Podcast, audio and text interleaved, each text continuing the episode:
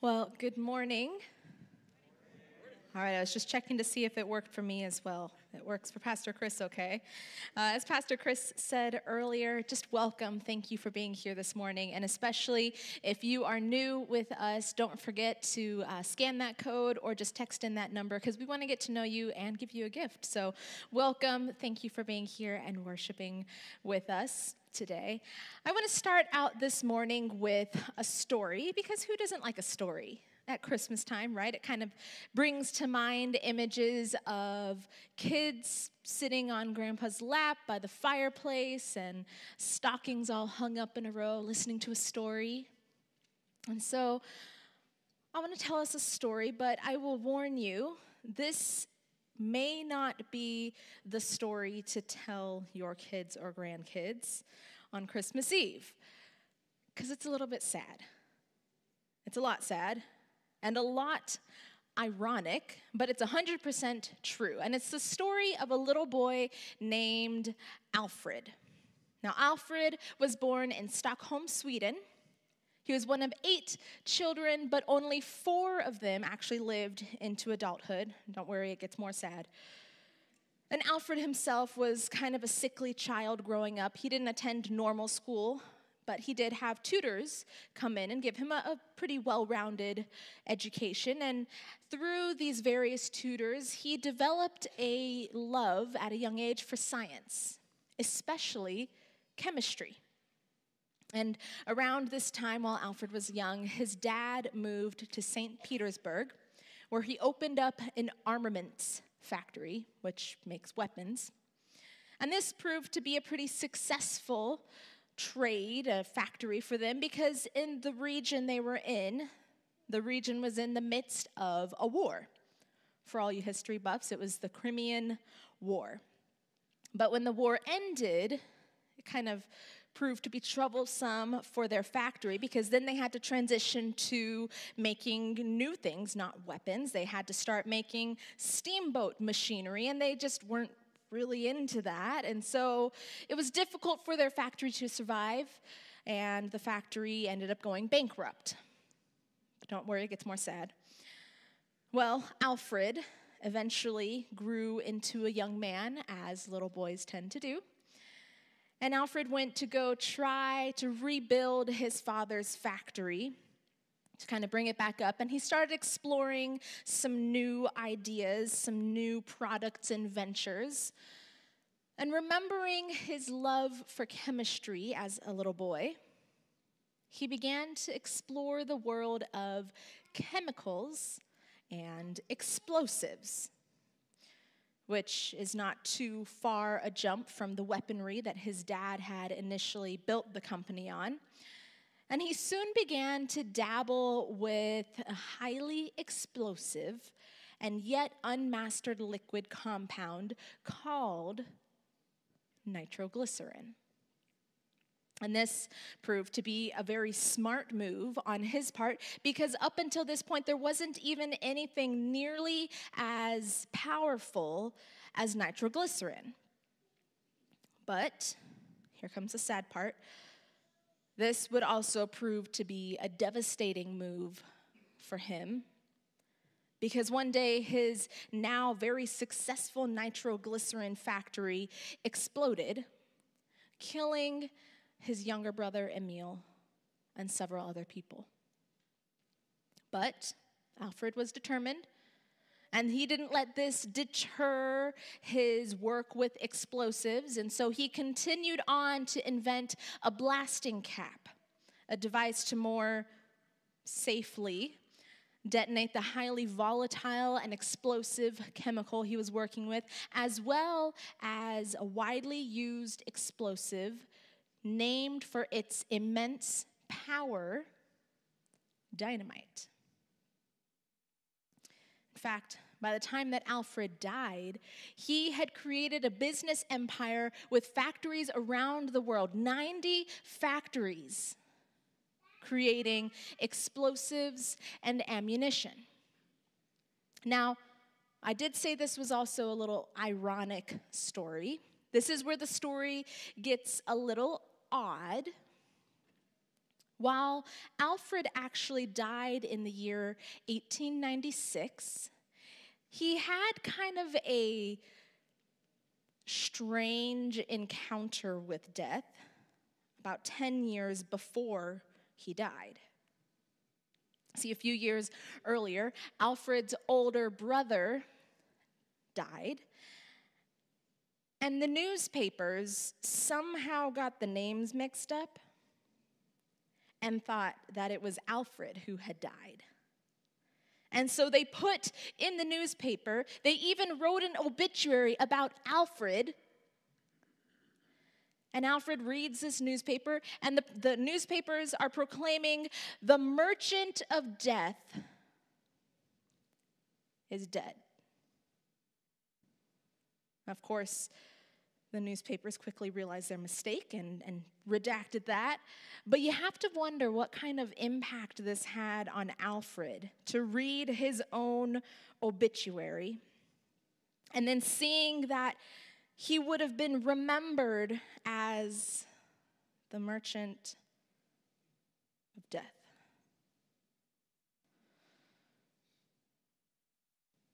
Now, I told you this was a sad story but also a lot ironic. Here's the twist at his death, Alfred left a will. And in this will, he left his entire fortune, which at this point was pretty substantial, to the development of a series of prizes. The most notable of these prizes is what we know today as the Nobel Peace Prize. Alfred Nobel, this merchant of death, was the man responsible for the Nobel Peace Prize, which is awarded to, and I quote from their website, the person who shall have done the most or the best work for fraternity between the nations and the abolition or reduction of standing armies and the formation and spreading of peace congresses. How's that for ironic? This man who literally spent his entire lifetime weaponizing wars, creating explosives, and what would eventually be used as weapons of mass destruction and war and death would leave behind a legacy of peace. Isn't that ironic? And this actually makes sense, though, if you think about it, because for the most part, people want peace. We want to leave behind peace. We want to be remembered for peace. I mean, reading his obituary and he's thinking, oh my goodness, I've got to change something if I'm remembered as the merchant of death. We put on our headstones, rest in peace. And while surely, yes, I know there are people in this world whose aim in life is to create war and chaos, overwhelmingly, as human beings, we have been working towards this world peace since really the beginning of the world. Every war that's fought is fought so that in the end a better world can exist, right? Or at least in the eyes of whoever it is starting the war and war is just kind of viewed as a necessary evil. But the goal is for something different, something better than whatever it was that existed before the war. Every political overturn, every fight against injustice, every movement could arguably be aimed at creating a better world. Peace. So, why then does it seem that we have made no progress? Why does it seem that even though we've been working on this forever, no one's gotten even really close to this concept of world peace? I mean, you can look around at our world you can see that we certainly are not at peace. I mean, just open up any newspaper, click on any article, scroll on Facebook. I mean, walk out your, your front door and we can all see our world is not at peace. It seems as if this idea of world peace has become the ultimate unobtainable. Like the holy grail or the fountain of youth, this long lost treasure that we dream about but can never quite find. And yet, I find myself in a bit of a dilemma here because every year, when December rolls around, we start seeing signs and cards and decorations in Hobby Lobby that say, Peace on Earth. And it feels like we're just supposed to ignore everything that's going on around us the unrest and just embrace for for a month or so or however long you decorate for christmas embrace this idea of peace world peace and if i'm being honest sometimes it feels like a bit of a joke it feels like a farce, like a little game we play at Christmas time to wish away all the violence in the world. And for one month, pretend that all is calm and all is bright. Plaster on a smile for your mom's Christmas card picture. We'll deal with the world again at the beginning of the new year. But for right now, world peace, peace on earth. How are we expected to do this year after year after year? Or maybe I'm the only one that feels this way. But how are we supposed to live at peace with this world? The funny thing is that while many people actually have spent their whole lives pursuing world peace, Jesus actually didn't promise that. In fact, he promised the exact opposite. Take a look at the verses that were read for us earlier from John 16. But the time is coming, indeed, it's here now, when you will be scattered, each one going his own way, leaving me alone. Yet I'm not alone because the Father is with me. I have told you all this so that you may have peace in me. And then here it is here on earth, you might. If you're unlucky, maybe. No, it says, here on earth, you will have many trials and sorrows. But Take heart because I have overcome the world. Now, this message today is just full of irony, at least in my mind, because the time that Jesus is saying this to his disciples, he's actually getting ready to leave the world. He is getting ready to actually go to literal heaven. It kind of feels like you show up to work and on your way in for your shift, your coworker is on their way out and they say, "Listen, today's a bad day. Nothing is working, everything's going wrong, the boss is in a bad mood, and the coffee maker is broken. Good luck, have a great day, and they go out. And you're like, thanks for the warning, I guess, as you're on your way into your shift. Like it kind of feels like that. Jesus is getting ready to leave, and then he gives them this warning.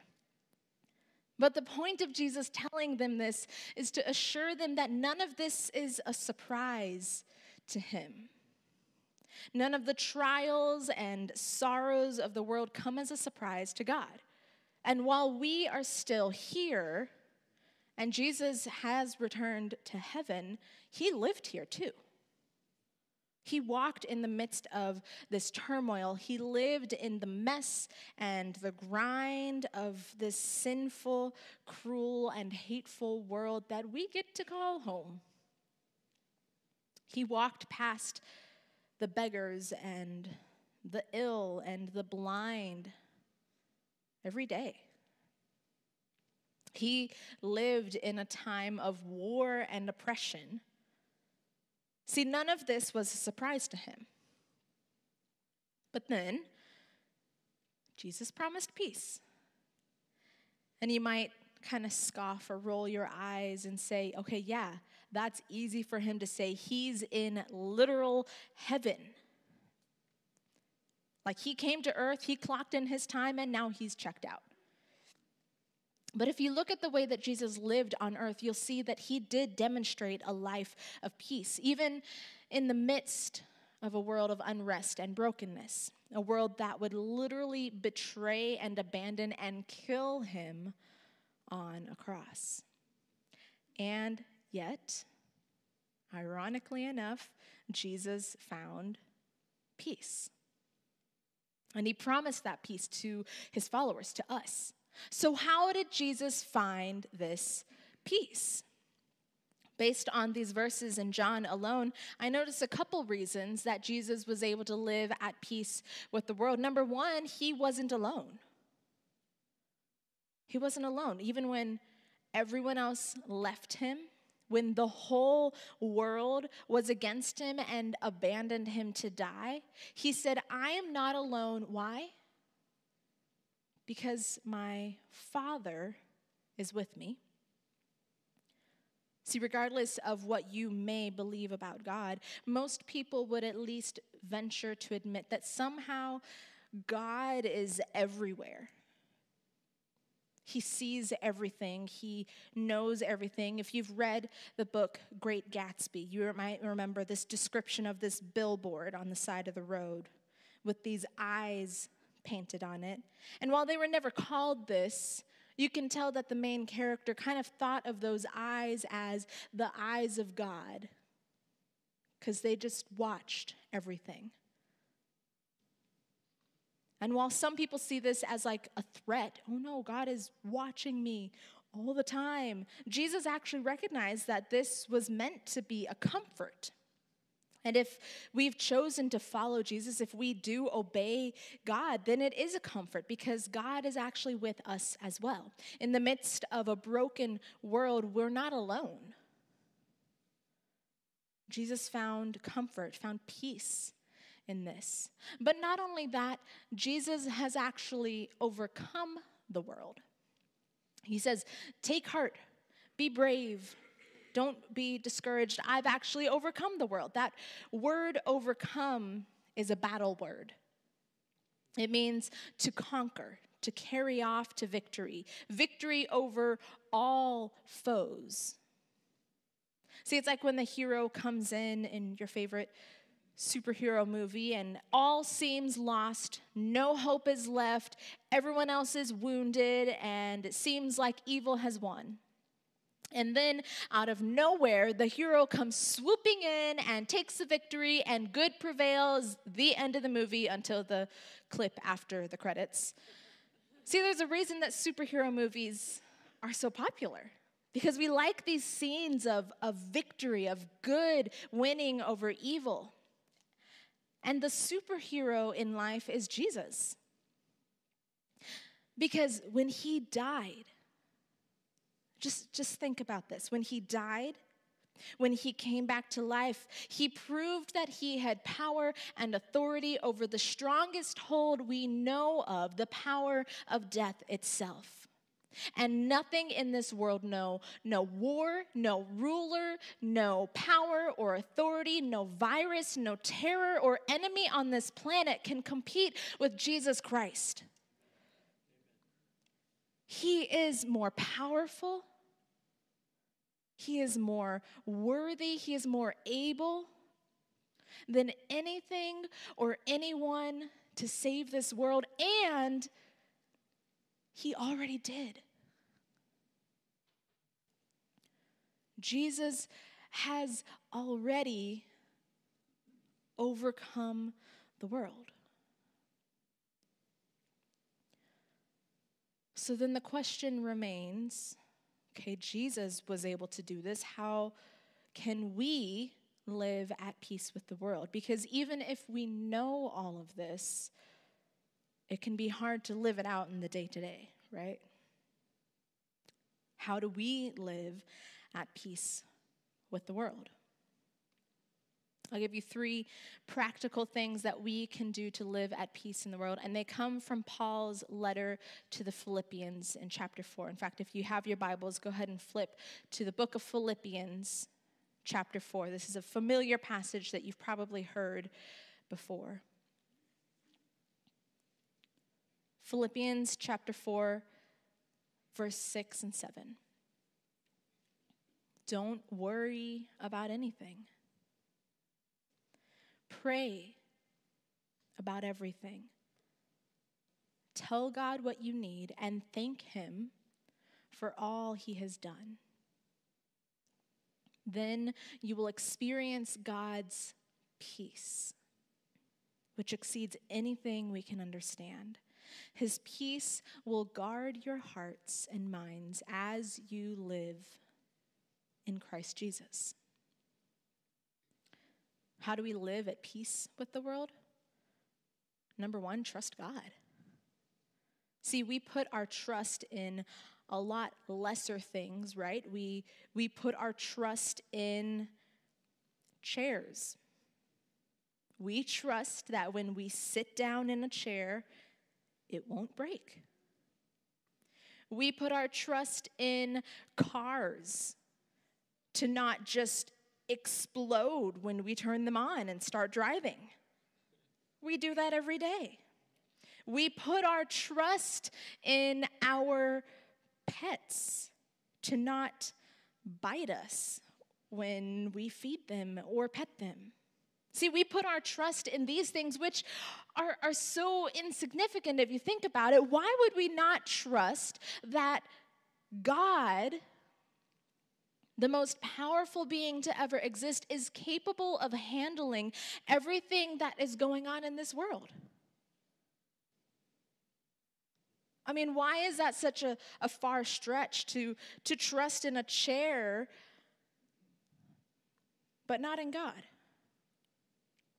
I mean, if Will Smith was able to sing, Don't worry, about a thing. Cause every little thing. Okay, some of you know that song. If Will Smith was able to sing that in the middle of a zombie apocalypse, if some of you know what I'm talking about, then surely we can have that same attitude in our everyday lives, right? Don't worry about a thing, trust God to handle what He's created, which is the entire world. Trust God. Number two, tell God. Tell God. Doesn't it always feel a little bit better if you've got something going on in life and you're able to vent to someone? Like it didn't actually really change anything in the situation, but just being able to talk to someone about what's going on in your life makes a world of difference, right? Tell God. Talk to God. Pray. And yes, He already knows what's going on, but doesn't it help to just share that burden with someone? I mean, it certainly isn't going to hurt anything. It's not like he can't handle it. Tell God what you see in the world. When you flip on the news and you see something that disturbs your heart, tell God about it. Tell him what's troubling you, the things that you see that are literally out of your control. Because guess what?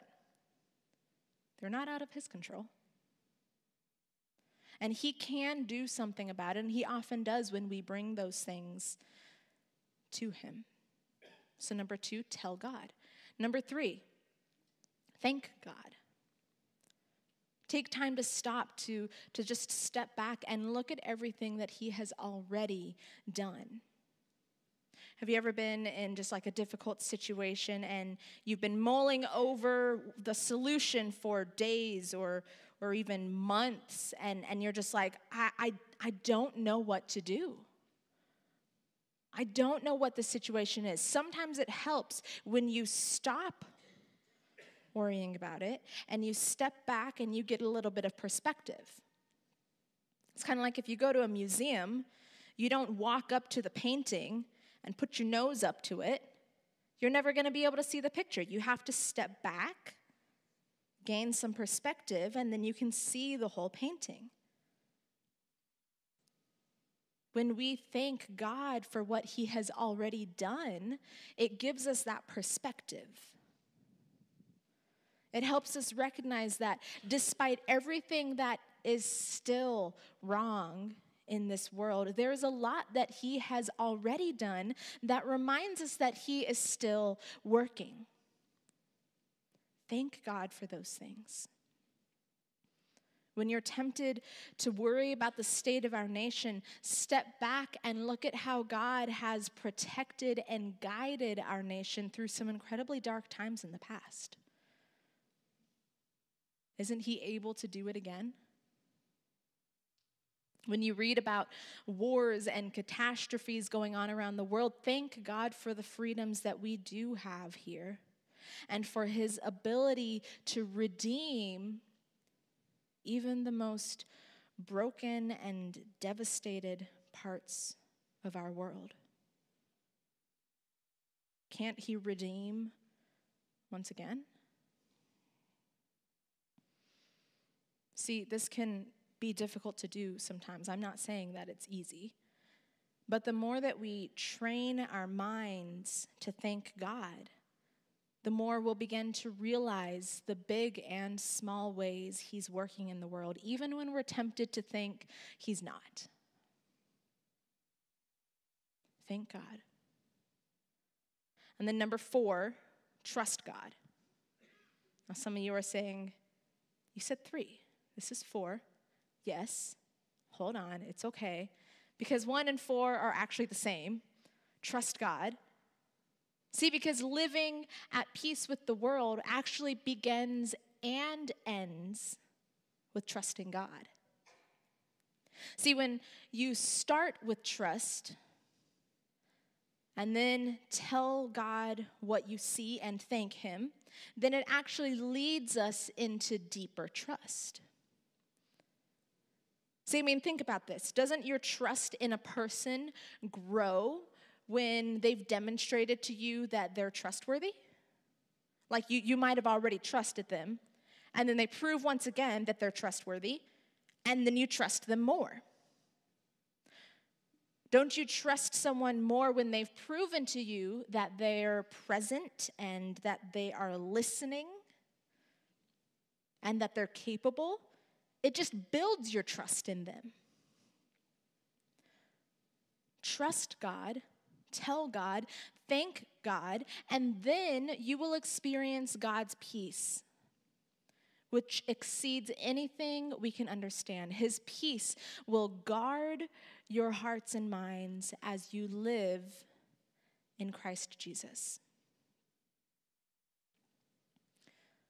I want to take a moment this morning in closing to proclaim God's worthiness his ability to redeem and transform this world and help us live at peace in the midst of it.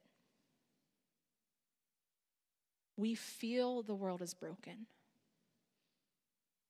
We feel the shadows deepen. But we know that the dark cannot stop the light from getting through